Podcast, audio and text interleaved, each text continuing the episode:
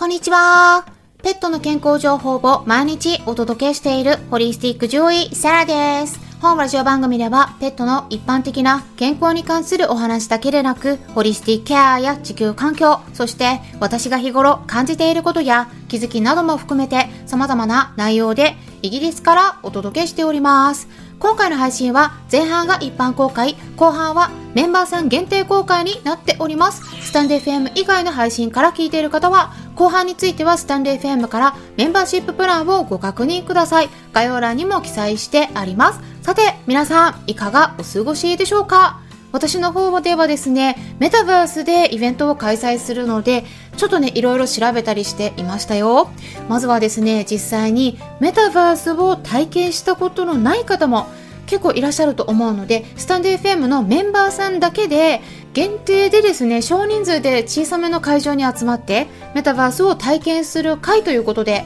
皆さん同士でちょっとね、お話ししてみるっていうのをやってみようかなと思うんですよね。まあ、それでそちらの日程と会場についてはね、まだちょっと考え中なので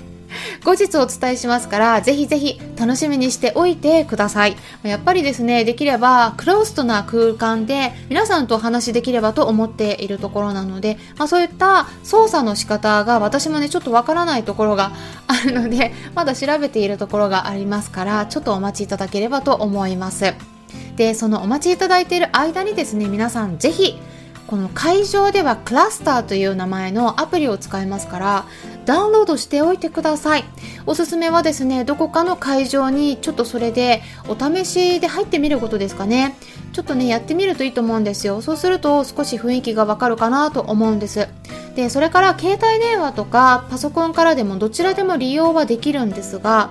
データ容量を結構使うのでパソコンの方からの方が安定しやすいです、まあ、携帯電話だとねせっかく入っても何回もね落ちてしまった経験も私もあるのでぜひね注意してってください、まあ、概要欄のところにリンク先を貼っておくのでクラスターをぜひ試しておいてください。さて今回はですね重要な栄養素ビタミン D についてお話ししていきたいと思います思います。これね本当にわちゃ猫ちゃんでは重要にもかかわらず手作り食を与えている場合では注意しないとね結構不足しがちなんですね。で私の方でレシピをね確認させてもらっても結構不足してるレシピありますね。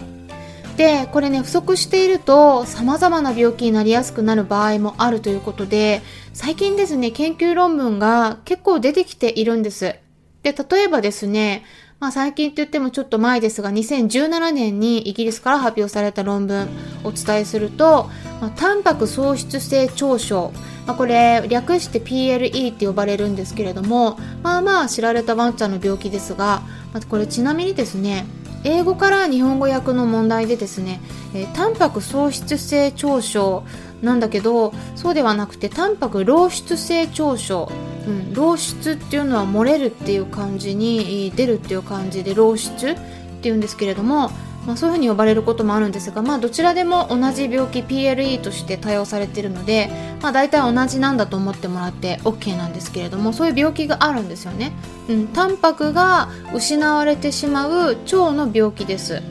で、まあ、これは吸収がねちょっと悪かったりするんですがなぜかっていうと下痢とか難便が続いていくからですね。で血液検査をするとタンパクの数値がすごく下がっているんですね。そういう場合に疑われる病気なんですけれどもまあこの病気になっているワンちゃんの間で血液中のこのビタミン D の濃度を調べるとですね結構低い場合があるよっていうことなんです。で特にその低くなってる場合はあんまり長く持たない。つまり、まあ、回復が難しいっていうことが多いっていうのが分かってるんですね。でこれはタンパク喪失性腸症について私は今お話しましたが、まあ、他の慢性腸症とかあのあと他の腸炎の病気でも論文出てるしあとは猫エイズとかね他の病気その他にも心臓病とか腎臓病あとはリンパ腫とか肥満細胞腫などのがんと呼ばれるような病気と関連しているということが分かってるんですねつまりまあ確実にあの結論がねちゃんとはっきりとしてない論文もあるんですけれども、まあ、あくまでも可能性として考えられることの一つとしてビタミン D が体の中で減っているとですね、まあ、そういった病気になりやすくなる場合もあるかもしれないということなんですね。でその中でも特にやっぱり要注意なのがあの胃腸の病気かなって思うんです。すぐに便が緩くなったり下痢したりするような慢性腸症で一般的に呼ばれるような状態の場合ではこういったビタミンの不足っていうのは十分に気をつけていった方がいいと思います。でもですね、えー、よくねこれ分子栄養学の方でビタミン D すごく重要って言われてて人の方ではサプリを飲んだりするんですけれども、えー、ワンちゃん猫ちゃんの場合はねちょっとねサプリは気をつけた方がいいです。でこれはなぜかっていうと大体一般的に食べている食事っていうものが総合栄養食って呼ばれるようなペットフードだからですね。だから私たち人間とちょっと同じようなことすると、えビタミン D は過剰になるとそれはそれで問題になるので、え不足でも問題なんですけれども、過剰も、え腎臓悪くして、え亡くなってる子もいるので実際に。だからサプリはね、ちょっと気をつけた方がいいんですね。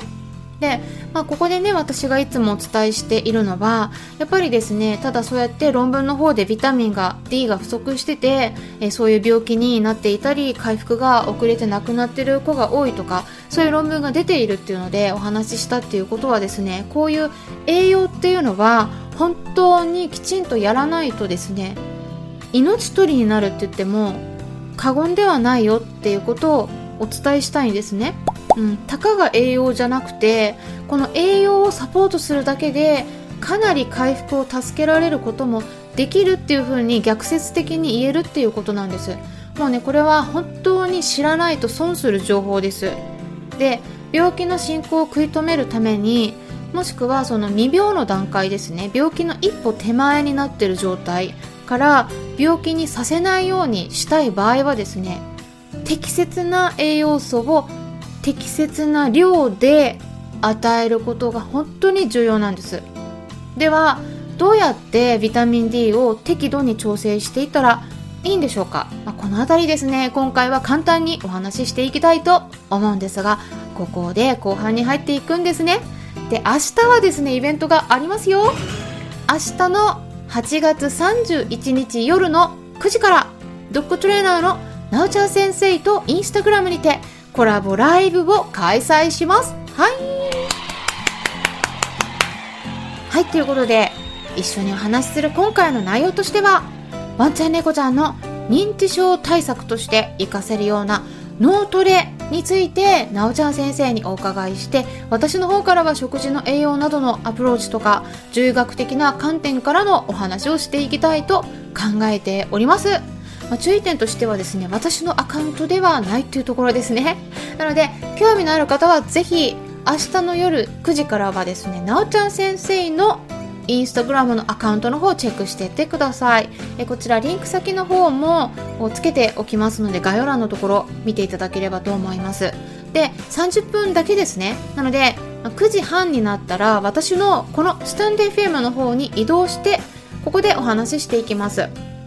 なので、えー、まあ、ちょっと途中で参加される場合はですね、えその時間のこともに気をつけていただければと思います。でちなみにですね認知症についてお話しするということでこの Voicy の方でですね今朝すで、えー、にですね認知症と、まあ、実は大気汚染もう関連があるというね研究論文が出てるんですね。なので、そちらについてお話ししていますから、ぜひ認知症について興味のある方は、合わせて voicy の方も聞いていただければと思います。概要欄のところにリンク先を貼ってあります。ということで、スタンレー FM 以外の配信の場合は、ここで終了になります。もしも後半も聞きたい方は、スタンデー FM アプリの方から聞いてみてください。アプリは携帯電話のアプリ検索のところから、スタンレー FM と入力したら出てきますので、ダウンロードして私のチャンネルを探して、メンバーシッププランにご登録いただければ、最後まで聞くことができるようになります。それでは後半に